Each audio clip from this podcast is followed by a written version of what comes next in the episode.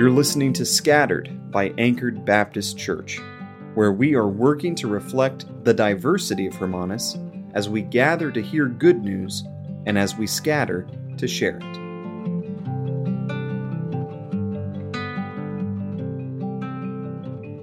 Do not think that I have come to bring peace to the earth, for I have not come to bring peace, but a sword. For I have come to set a man against his father, and a daughter against her mother, and a daughter in law against her mother in law. And a person's enemies will be those of his own household. Whoever loves father or mother more than me is not worthy of me, and whoever loves son or daughter more than me is not worthy of me. And whoever does not take his cross and follow me is not worthy of me. Whoever finds his life, will lose it. And whoever loses his life for my sake will find it. Whoever receives you receives me, and whoever receives me receives him who sent me. The one who receives a prophet because he is a prophet will receive a prophet's reward. And the one who receives a righteous person, because he is a righteous person, will receive a righteous person's reward. And whoever gives one of these little ones even a cup of cold water, because he is a disciple, truly I say to you, he will, he will by no means lose his reward. It's Matthew chapter 10, verses 34 to 42. Now, this morning I'm dropping you right in towards like the middle end of Matthew chapter 10. Tim got us started here last week, uh, though we need to skip ahead in the passage just a little bit this morning. This is how Tim summarized it for us. I think he did well at this. Jesus gathers you as helpless sheep and sends you as ready shepherds. Essentially, Jesus takes sinners, that is, losers in the righteousness department. He takes sinners and he makes them into disciples. And then Timothy, sorry, let me get this straight. Tim Duncan, not Timothy. Paul writes to Timothy, right? We're talking Tim Duncan now. Then Timothy ended with Matthew chapter 10, verse 8, where Jesus reminds us of the way the gospel is given freely. Jesus told his disciples that they received without payment. They should, without hesitation, give the good news of the kingdom without expecting something from people first. So, how much righteousness does a person need to have before you give them the gospel? Zero. They don't have any, doesn't matter how hard they tried. So, you get without pay, and you give without receiving payment for it. That's where we left off last time.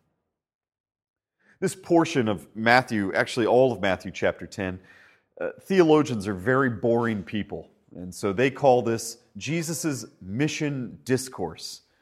Ugh, it's disgusting. It's a weird name. It doesn't make any sense, actually. What is Jesus talking about here, though, in all of Matthew chapter 10? He's talking about the disciples that he has called to himself, that he has proclaimed as his own, and now he's sending them out into the world. And so, if we have any questions about who the context of this is for, well, it's for those disciples. And it's also for you this morning as a disciple of Jesus. Now, the portion of Matthew chapter 10 that we're skipping over, uh, it's an important text and it's one that can be addressed later. But let me just give you a quick rundown. Uh, it is a set of more specific commands given to the disciples that Jesus is sending out into the world. And he's also warning them that they are going to face opposition, uh, both from the world and the forces of darkness. And yet, he tells them that they don't have to fear because Jesus has placed us in his kingdom.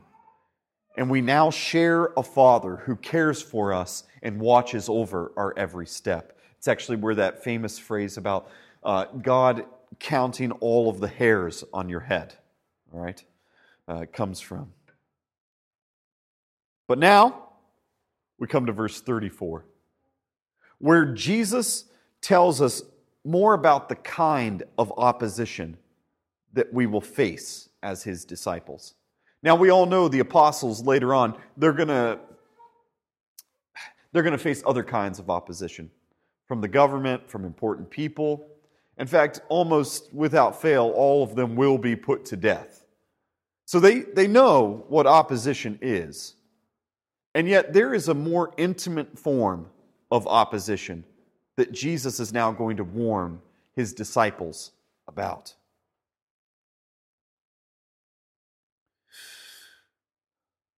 And culturally, maybe this is going to be an easier conversation for some of us than for others. But this is where Jesus, the Prince of Peace, mind you, starts off this morning. Uh, and he makes a very clear statement about his intentions. Do not think that I have come to bring, bring peace to the earth. I have not come to bring peace, but a sword. That's a pretty bold statement to start off with. What does a sword do? Well, they stab, they hack at things. Other than that, a sword doesn't serve much of a purpose, does it? It can be a symbol of something, right? Of authority, of power, protection. It can be all sorts of things. But Jesus is specifically telling us here that he is bringing a sword to divide. That when he calls you to be a disciple, divisions are made. There's a negative way of thinking about this, and then there's going to be some positive ways that I also want to think through this with you.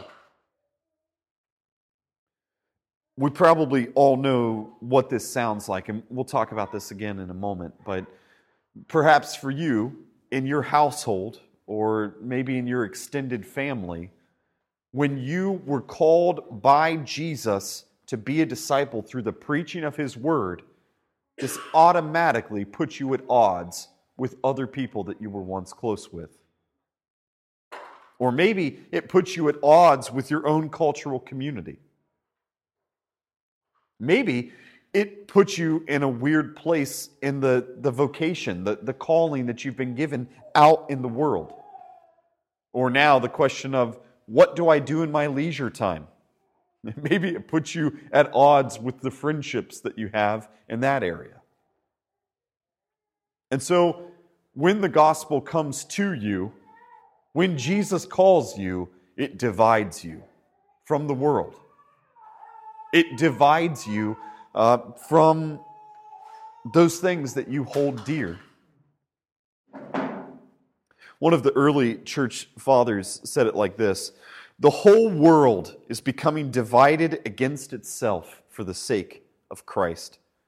And that is a necessary conflict um, that has, that, sorry, it is a necessary conflict uh, that we have been sent out to to break a peace that is evil.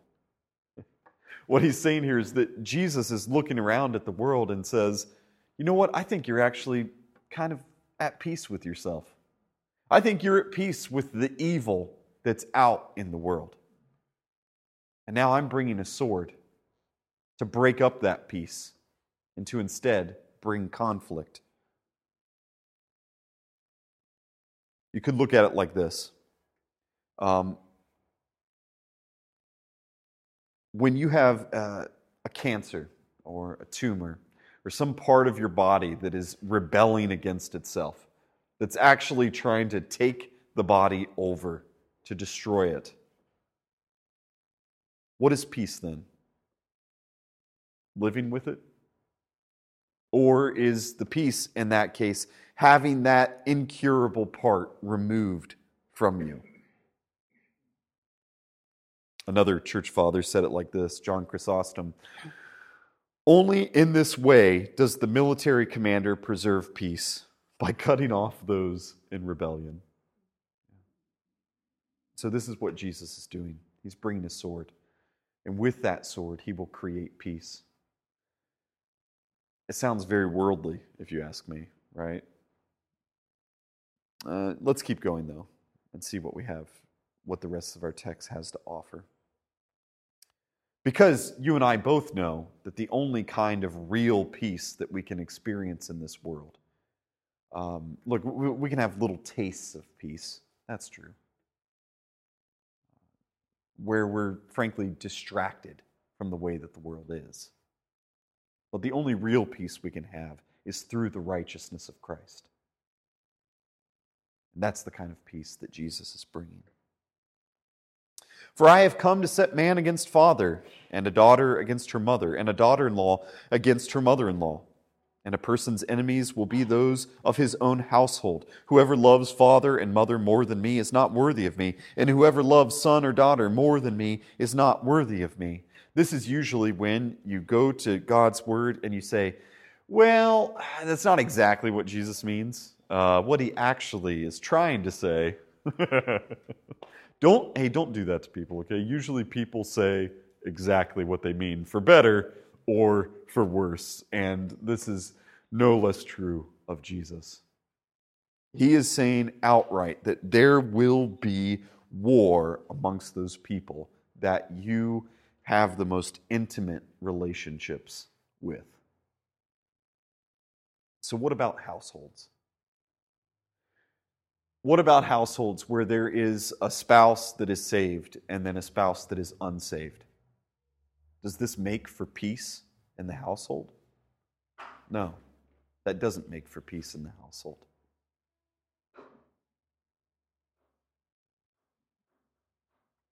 I will say the, the daughter in law and mother in law bit. Let's just say there was a different relationship between daughter in laws and mother in laws back in that day, okay? Uh, but it's, sorry it's not easy to see these two parties at war, right? What about in our own families? Perhaps when there's, there's children that have not yet accepted the truth of the gospel.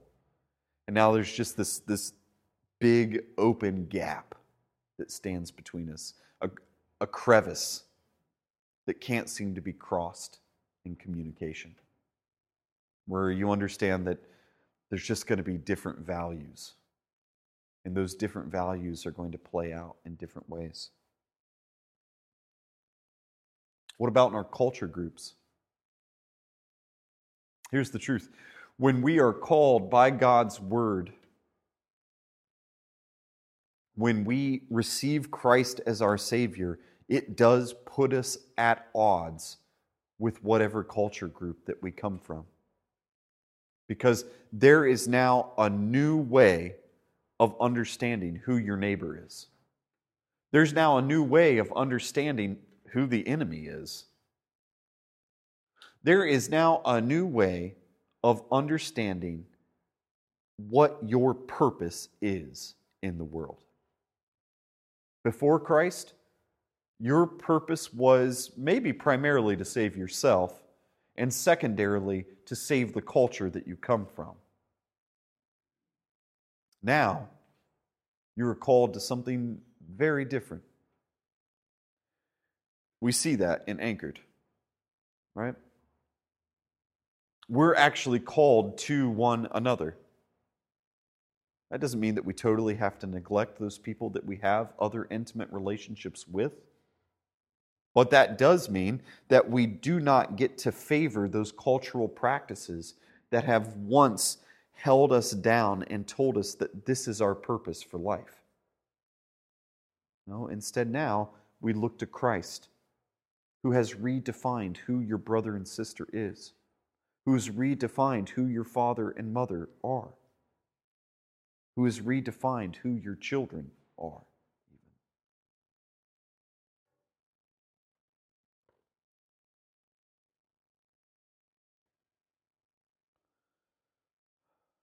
we could go on. We could talk about the way that this affects the, the, the workplace that you're in, uh, the way that this affects the way that you spend your leisure time, if you have any of that. But instead, we can carry on that conversation later. I just have a question here about the text, and that is not worthy? That's pretty strong language, right?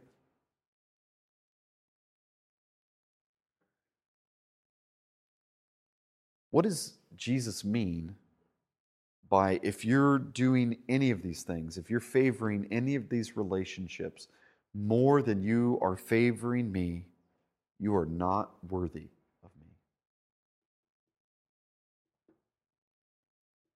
It does seem a bit strong. I don't want to soften it, but maybe we could ask it like this Where have you, where do you, and where will you place all of your fear, love, and trust? Will you place your fear, love, and trust? And our catechism over there, uh, fear, love, and trust is kind of the expanded way of talking about faith.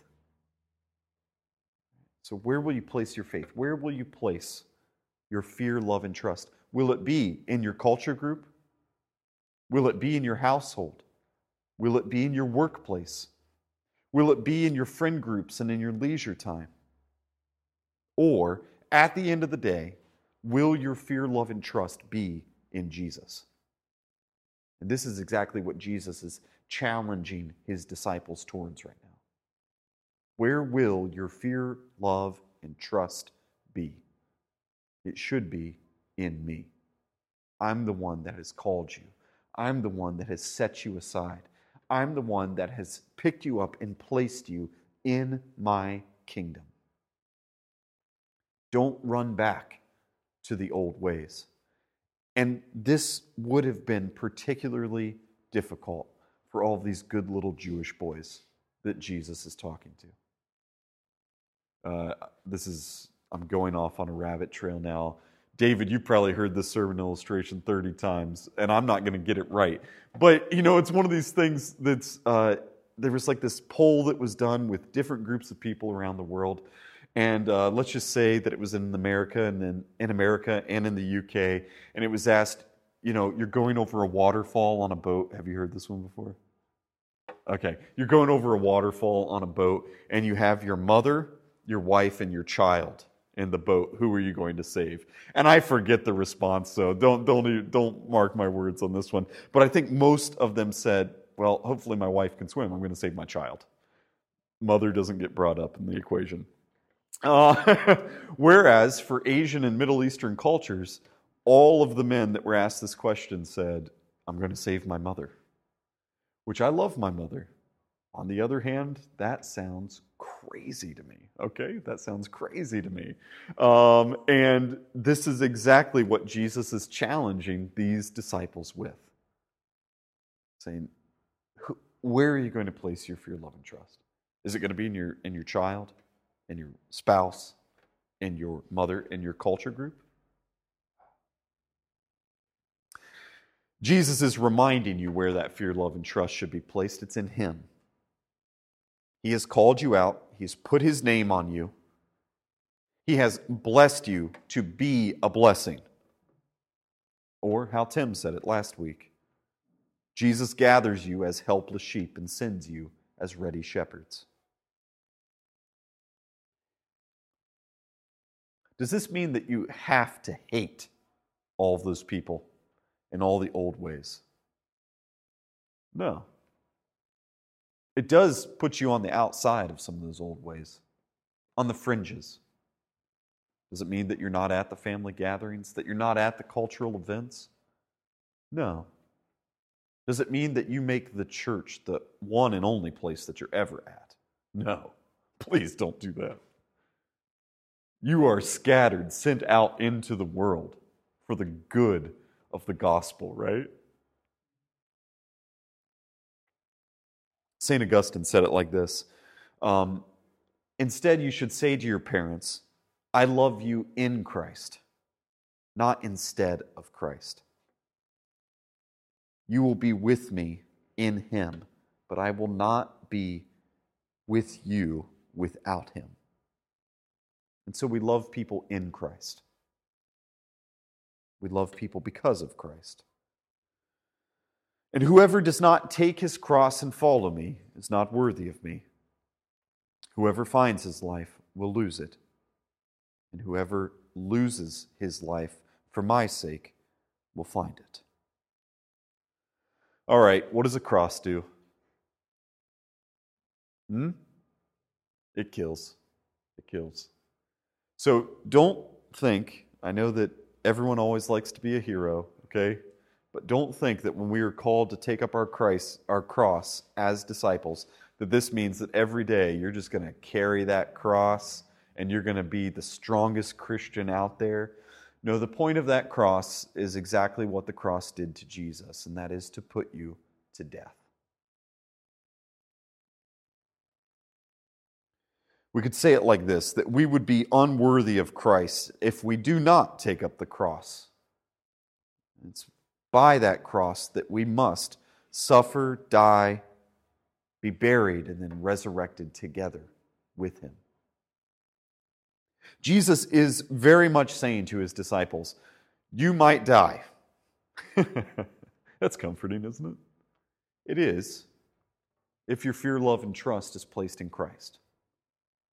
If your fear, love, and trust is placed on those members of your household or your culture group, well, not such a comforting word from Jesus. What is this little riddle that Jesus is spinning for us, though? Whoever finds his life will lose it, and whoever loses his life for my sake will find it. Uh, there's a couple ways that we could understand this. Let's take it as straightforward as we can, though. Whoever finds his life will lose it. Uh, that is to say, whoever finds their fear, love, and trust and all of these other things, you're going to lose it. Whether you die right now or not, death will take you, and you will be outside of my kingdom when it comes. Whereas, if you die for my sake, well, then you will find life, and you'll find it with me forever. Whoever receives you receives me and whoever receives me receives him who sent me. Now, this is to the disciples right now, okay? But it's also going to be to us. So let's hear exactly what he's saying. Disciples, as you go out, whoever receives you, that is, whoever listens to you, who hears the gospel preached, that person is receiving me. They're entering in to my kingdom. Whoever receives me receives him who sent me. Who's Jesus talking about? He's talking about the Father right now, right? So basically, Jesus is saying these people have faith if they receive you. There's so much that I could say about this, but let's talk about us as disciples just real quick. You are meant to be a preacher. You are meant to share the good news with those people around you. And yes, that might be awkward. And yes, that does not always go smoothly. In fact, it is offensive. It can be hurtful. It can put up a dividing wall between you and someone else. Jesus already told you that that was going to happen. On the other hand, if you uh, if that person receives you, if they hear the words that you're preaching, they are also receiving Jesus. They are receiving our triune God and the eternal life that He has to give to them. Another note that we could make on this is kind of a warning, and that is for you, anchored, to receive the right preachers. Okay? Uh, I'm not just talking about TV preachers, although there is that. I'm not just talking about street preachers, although there is that. I'm also talking about music that we listen to, all the things out there in the world that are competing for our attention and for our hearts each and every day. Jesus is also asking the question here if someone that you go to doesn't receive me, what are they receiving? What are they receiving? The one who receives a prophet because he is a prophet would receive a prophet's reward. This is a very strange part of the text, but we're going to work through it. Are you still with me? Hey, what's the reward of a prophet? What's the reward of a preacher? Blessings, finances, health, Usually, death. That's the reward of the prophet. Anytime a prophet makes it to Jerusalem, what happens to that prophet? That prophet dies. That's going to be true for Jesus too, right? That was true for John the Baptist. It's true for Jesus as well. It's true for each of the apostles as they go out and preach the good news. So, what is a prophet's reward? Death. The one who receives a prophet because he is a prophet will receive a prophet's reward. So, when someone goes out and hears you and believes, you know what's going to happen? They're going to become a preacher right along with you. And you know what? Because they received you, they might also just receive the prophet's reward right along with you death. If not death, then definitely being cut by the sword and separated from people. And the one who receives a righteous person, because he is a righteous person, will receive a righteous person's reward. Now, mind you, Jesus has redefined what righteousness is here. But we should still ask the question is this a negative comment that Jesus is making? Is he talking about righteousness according to the law? Or is he talking about righteousness according to the gospel? If it's righteousness according to the law, well, then that person, um, that person then gets to die uh, with a nice little cozy blanket of righteousness that they have knit for themselves. But I don't think that's what Jesus is talking about here. I think he's talking about the positive righteousness. He's talking about the righteousness that he has placed on his disciples who have trusted and believed in him. Jesus is not placing us back under the law here. He's reminding us of the reward that is ours. We're not talking about crowns. We're not talking about anything funny. We're talking about the simple reward that is not something that we see or even experience in full in this life. He is talking about forever with God in His presence. God's people in God's place experiencing the fullness of His blessings. And whoever gives one of these little ones even a cup of cold water because he is a disciple, truly I say to you, he will by no means lose his reward. Jesus keeps throwing me for loops this morning. Um, this is another one of these things that we could take in a couple of different ways. Uh, here's the direction that I want to leave us with, that I want to leave us going in this morning. Um, Jesus is saying that you could get a reward like a little child who gets to drink, uh, who gets a nice drink of cool water. That is a reward. hey, here's the deal uh, Do you make children work for the drink of water? Huh? Huh? Hey, do you guys remember? Uh, some of you will, some of you won't. Uh, we used to have an after school program here. And I loved the after school program. It was always sad to me that we couldn't continue with it. But here's what happened. One day, I'm sitting at my house, I'm working outside in the garden, and I hear these four boys walk up, causing a bunch of noise, and they ask me if they can have a drink of water. And I say, Yeah, sure. And I turn around, and who is it? It's the kids from the after school program. Now, I'm a curmudgeon, I'm a cranky person. I never wanted those boys to know where I live because you know what? They're going to be wanting to drink water all the time. And they did. And they did. But am I going to say, oh, sorry, guys, got to turn you away? No. You don't turn away a kid from getting a cool drink of water.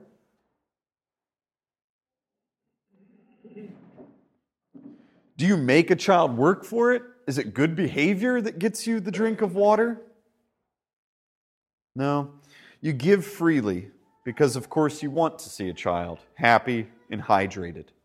If even a little child is going to get a drink of water, then my preachers, even in the face of death and being disunited from their most intimate relationships, will not lose their reward. The reward that they have been given is not of this life, but it is experienced in full with God for eternity. So, what is Jesus talking about here with this water? I think very simply, what Jesus is trying to get across to us is that uh, actually where Tim left us last week. You've received without pay, give without expecting something in return. You give the water to a child because why shouldn't you?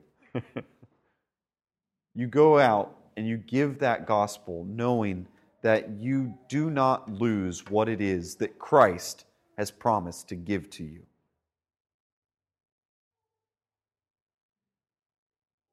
What is the reward that Christ is giving here? What is the, the prize? Well, that prize for you and for me, Anchored Baptist Church, is the forgiveness of our sins and the promise of eternity with Him.